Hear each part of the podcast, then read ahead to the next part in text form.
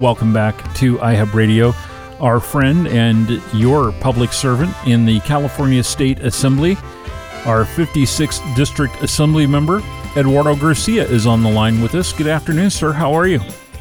Uh, good afternoon. Uh, here from the California State Assembly floor, where uh, the minute that I walk out, I know it's about 98 degrees. So 104, 98 degrees. I'm looking forward to coming home, uh, regardless of the uh, slight change in the weather. Yeah, well, it, it's pretty warm in California this time of year, n- almost no matter where you're at. So uh, we are happy that you've been up there and doing the people's work because, boy, from everything I'm reading, Eduardo, uh, you you guys have been really really busy, and I want to start off first of all with talking about some housing related stuff. Uh, yesterday we learned that the legislature had approved a budget request uh, and put it into the budget for $30 million for the Oasis Mobile Home Park.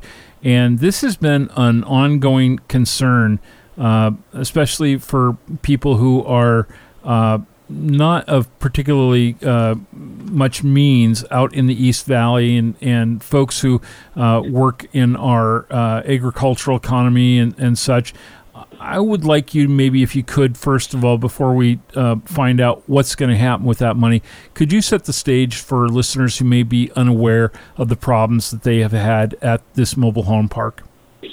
Absolutely. Well, first of all, you know, we have to acknowledge that there's a housing crisis up and down the state of California. Of course. And, uh, you know, our, our area isn't immune. Uh, but in the Coachella Valley, whether you're in Desert Hot Springs dealing with housing challenges uh, in mobile home parks, or in the eastern Coachella Valley, like Oasis, uh, these problems have been festering for quite some time. Specific to the Oasis Mobile Home Park, you're talking about a issue that has been a jurisdictional challenge to begin. Uh, mobile home parks uh, on a allotment uh, property owned by a tribal member that the federal government has uh, direct jurisdiction over.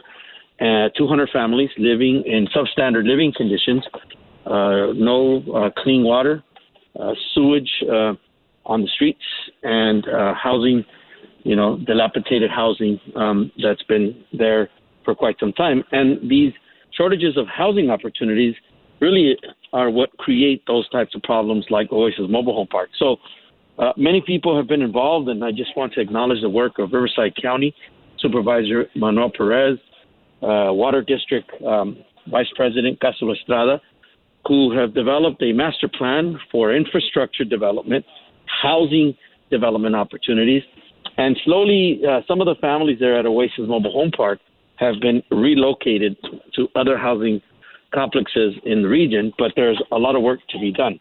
Uh, this year, a Leadership Council uh, asked our office to take the lead on a $30 million request that would be focused specifically on relocating those families and allowing for that money to be utilized to build housing in the eastern Coachella Valley to accommodate those families and other families that live in similar circumstances but that have not received the same amount of attention that this community has. And I have to hand it to the residents themselves who have been advocating for themselves and asking us here in California, mindful, a problem that pertains to the reservation uh, landowner, the Bureau of Indian Affairs, the Environmental Protection Agency, the federal government, California has stepped up. We were able to convince our colleagues in the assembly that this is a priority, not just for me and my district, but for Californians as a whole dealing with uh, unfortunate uh, substandard living circumstances. Uh, so they approved it in the budget, and I'm very grateful to the leadership of a handful of folks here Phil Ting is the budget chair. Subcommittee chair is Wendy Carrillo from Los Angeles, who were empathetic to the request coming from our community and from our office. Yesterday evening, the Senate uh, also concurred with this request and has included it in their budget priorities. And the outcome is $30 million going towards addressing the housing problems for the people who live in Oasis Mobile Home Park. So, how will that manifest now? Uh, I presume now it just waits the signature of the governor, right? Uh, uh, not exactly. No. There are a couple of steps still that need to take place. For example, the Senate and the Assembly now uh, get together uh, with the governor and begin negotiating the budget proposals. And what we need really is the support and approval of the governor's office and his team to concur with the Senate and the Assembly uh, with our request. So there are a couple of steps still that need to take place. We have to have a budget uh, signed and approved by June 15th. We anticipate that that will be the case and we're just making sure that we uh, ensure that that language, that that allocation stays in the budget, and uh, that uh, ultimately the people of the Eastern Coachella Valley uh, will have an opportunity uh, to relocate themselves into some respectable and affordable housing conditions for our region. And there are a couple of other housing priorities that we've also put forward that are looking very promising. $25 million request from Lift to Rise for the establishment of a catalyst fund that will allow for us to build regional housing uh, in the Coachella Valley as it relates to affordability, homelessness, wraparound services, child care. And I'm excited that uh, there may be an opportunity in this year's budget that uh, we could potentially secure $55 million of housing dollars for our region. That'd be great. What can we do to help that process along? Should we be calling the governor's office and saying that we support this? Uh, most definitely. You know, we want to uh, make a call to our uh, constituents who believe that housing is an issue uh, to contact the governor's office uh, and advocate for both the Catalyst Fund request at $25 million, the $30 million for Oasis Mobile Home Park.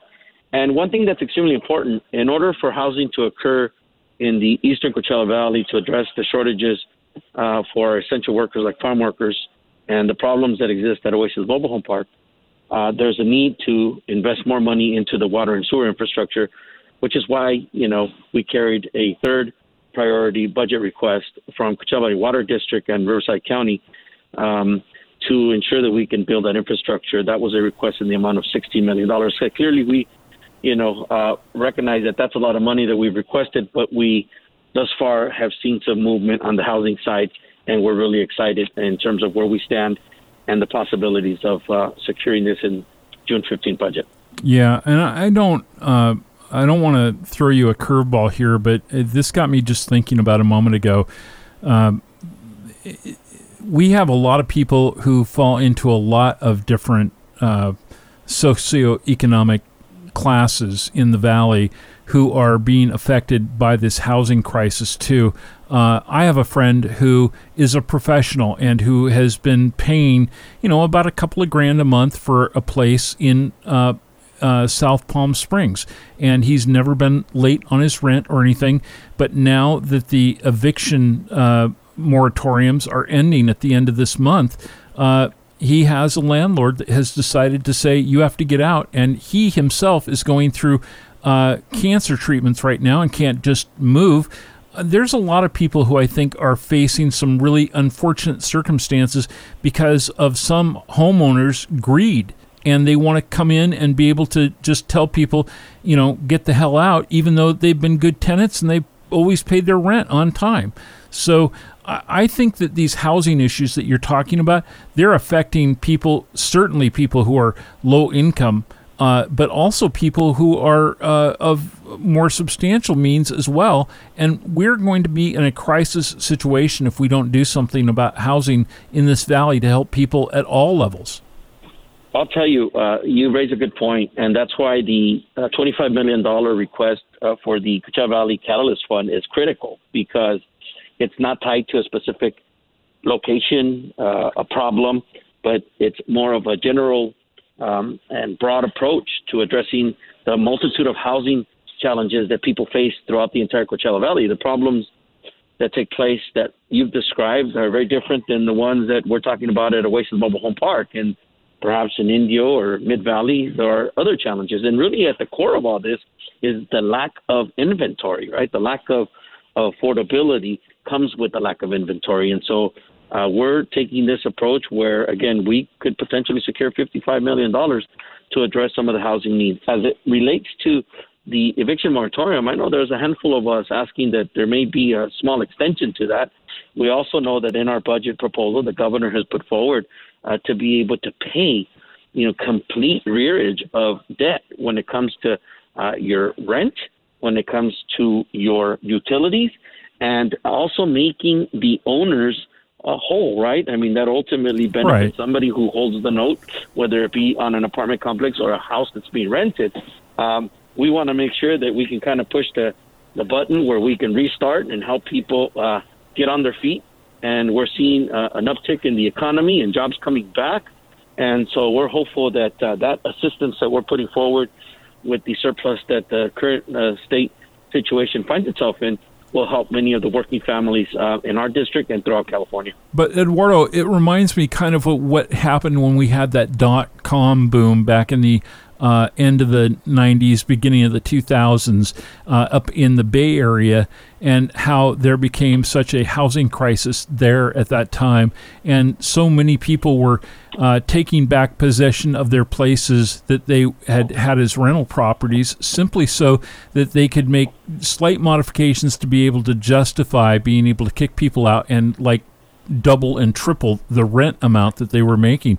Is there any possibility that there may be some help coming for people who are renters in California statewide, uh, where uh, people will not, if they have not done anything by their own doing to to be thrown out and they're just simply at the end of a contract that they, they can't be thrown out and essentially have to go looking in another state to find a place to live because there is nothing available. Well, look, uh, again, I'll go back to the issue of inventory, right? And right. making things more affordable.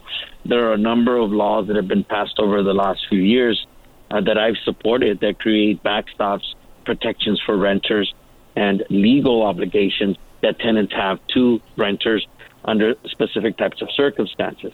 Uh, clearly, uh, there is a lot more work to do, and I would hope that uh, the experience from the dot com boom uh, has taught us a number of lessons on how we can protect uh, consumers, in this case, uh, renters. Uh, but we also want to be mindful, right, that there are limitations uh, yeah, that course. we have when it comes to private property rights and, you know, the right of those who hold a note that ultimately have to deliver on a financial commitment that was made. But uh, very course. conscious of those circumstances. We only have a few minutes left, though, and I want to try and zip through and make sure that we talk about uh, some other bills that you're working on with your uh, with your colleagues there.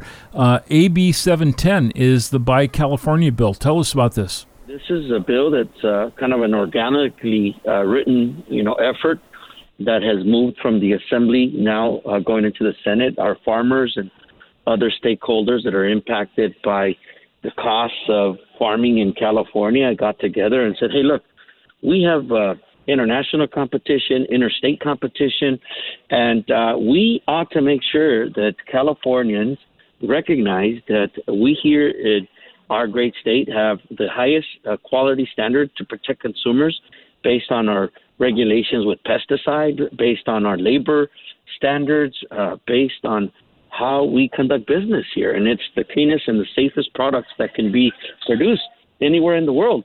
And, and yet Californians don't recognize that. You go into a store and you find grapes from other parts of the world and if not uh, other parts uh, of the country.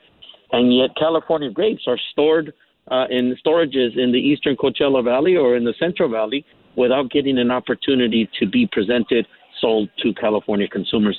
We've picked a handful of commodities that California farmers are able to grow on a yearly basis and making them available and applying standards, labor standards, environmental quality standards to those commodities. If you want to sell them here in California, uh, you best uh, make sure that the same pesticide regulations are uh, intact when it comes to your uh, production in other states. And if you are in another country, uh, you best assure that the labor standards that we adhere to here in California are the same ones that are applicable there. Making sure that, again, we're protecting California consumers and that our farmers here in California are being productive and continue to feed uh, our communities, our state, the nation, and the world. And we know how important our farmers and our farm workers have been uh, during this uh, pandemic. Absolutely. Uh, essential workers. Uh, we ran out of toilet paper and uh, other types of, you know, uh, hand sanitizer uh, needs, but we never ran out of food, and that's important to acknowledge. And that's what that bill does. I'm very proud that it's a bipartisan effort. It's taken us a while to really come up with uh, this type of approach, but I'm very uh, thankful to farmer organizations and farmers in our region that have come together and uh, put this uh, best foot forward, and it's now moving on to the Senate. Yeah, and I think it's also interesting to note that you're also working on AB 778, which would require state institutions like public schools, and I presume things like uh, prisons and things like that, that they need to be purchasing Absolutely. their agricultural products from the state. We have a huge uh, purchasing power, and we're not using it to our advantage when it comes to procuring, you know, fresh foods and vegetables. Uh, unfortunately, right? Um, we are having to put this bill forward, but it'll it'll be a game changer when it comes to continuing to sustain farming in California to support farm worker families and our farms. And this uh, bill is a complement to 710, where we're saying state institutions, um, universities, prisons, uh, K through 12 schools, uh, let's buy California grown produce. And if it's not available, then let's move to other states that may be able to provide it to us. Sure. But let's get away from foreign markets uh, where we've seen some school districts, some universities, and some institutions uh, through third party procurement go as far as China to uh, get some fresh foods or goods. And That's that's just doesn't make ridiculous. That's ridiculous. does not make okay, finally, AB 868. Uh, this is the state of emergency funeral expense assistance bill. Uh, we've got just under a minute, so uh, give us a shot on that.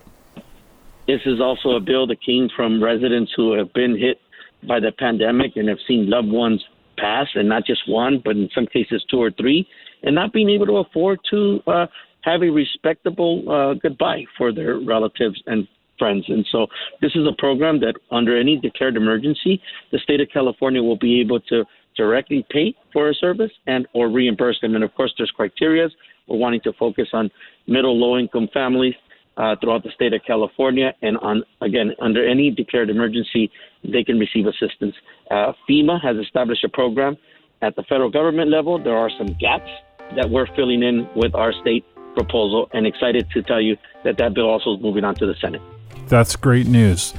Eduardo, thank you as always for spending some time and bringing us up to date on all that you're working on up there. We hope you have a, a good visit home, and we will look forward to talking with you again in the weeks ahead. Thank you. Uh, thank you again. You bet. Eduardo Garcia, Assembly member for the 56th Assembly District in the state of California, joining us on the John McMullen Show today here on iHub Radio.